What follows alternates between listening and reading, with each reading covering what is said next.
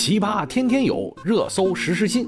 欢迎收听《热搜有话说》，我就是打开天窗说亮话，帮你蹭热点的凯文。现在这个年头，最怕的是什么？是失业。失业最怕的是什么？是找工作。Oh 这不，大学生线上找工作被雇方 HR 骂了吧？要我说呢，骂你可能都是轻的了。为什么？且听我慢慢的道来。我们先来分析一下导火索。据当事人介绍啊，自己是应届生，因为疫情的原因，原本三月底的省考啊推迟，就想到了先找一份工作。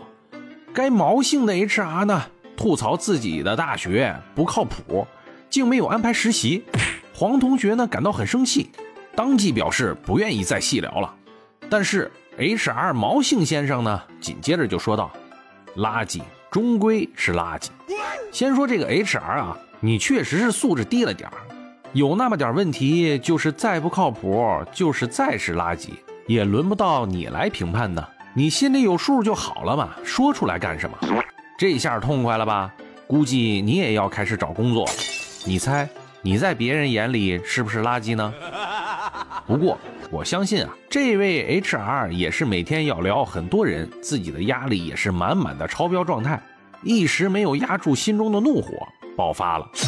哎。也许这位 HR 也救了这位应届生呢，不然等你进来了这个公司，就会了解这个公司的 HR 为什么会这么说话了。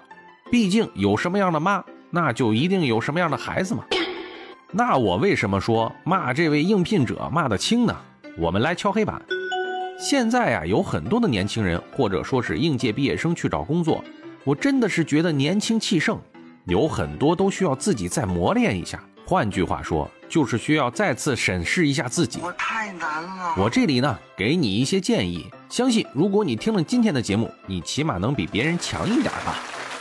找工作最重要的是要让别人记住你，不要天真的以为自己就是万里挑一的佼佼者。你也许只是被佼佼者踩在脚底下的分母。HR 每天面对的最多的就是简历和各种各样应聘的人。他们提出的问题处处都是坑，那坑大到你都看不到底呀！你这个小白肯定是要让人家对你翻白眼的。你一定要想自己怎么才能够跟别人不一样，要让他们记住你。我也劝你啊，少喝一点鸡汤，少看一些电视综艺节目。没那么多的公司会在你面试的房间里扔一个纸团让你捡，也没有那么多的公司会让你做一些小学生的数学题。你要做的是功课，认真的做功课。首先，你要了解一下你要去的公司。换句话说，如果对方在海量的简历里拿出了你的，叫你去面试，你最起码的尊重也是要了解一下人家对方都有什么产品呢？最近几年都有什么动作啊？企业的文化是什么？人均的薪资大概是多少？第二，要完善自己，针对对方的要求修改一下自我介绍，完善一下经历，调整一下展示作品。调整一下自己努力的方向，对工作的期待等等等等，制定应答的策略，甚至是主导应聘的策略。第三，就是要避免跳坑。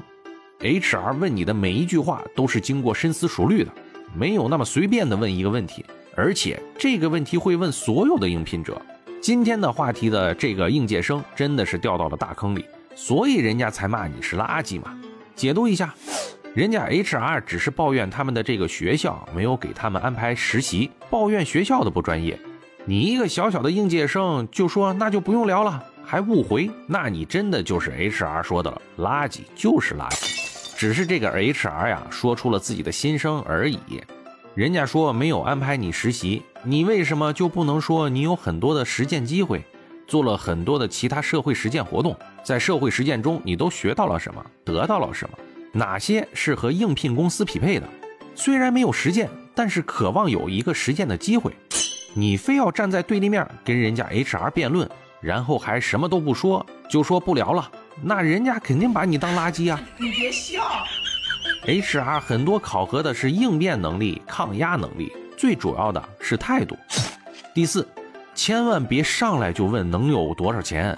很多年轻人都觉得找工作就是为了赚钱，不提钱提什么？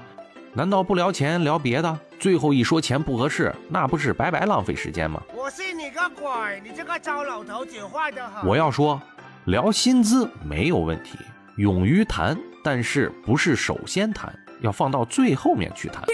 不要把自己当一个白菜一样，上来就问自己值多少钱。没看到白菜心是好坏的时候，这颗白菜别人宁可不买。线上招聘门套更多呀，直接就可以面对 HR。虽然不见面，但是也要有理有据，有分有寸，有规矩成方圆，端正态度是你无形的加分项。今天先聊这么多，欢迎大家在评论区讨论，我们明天见。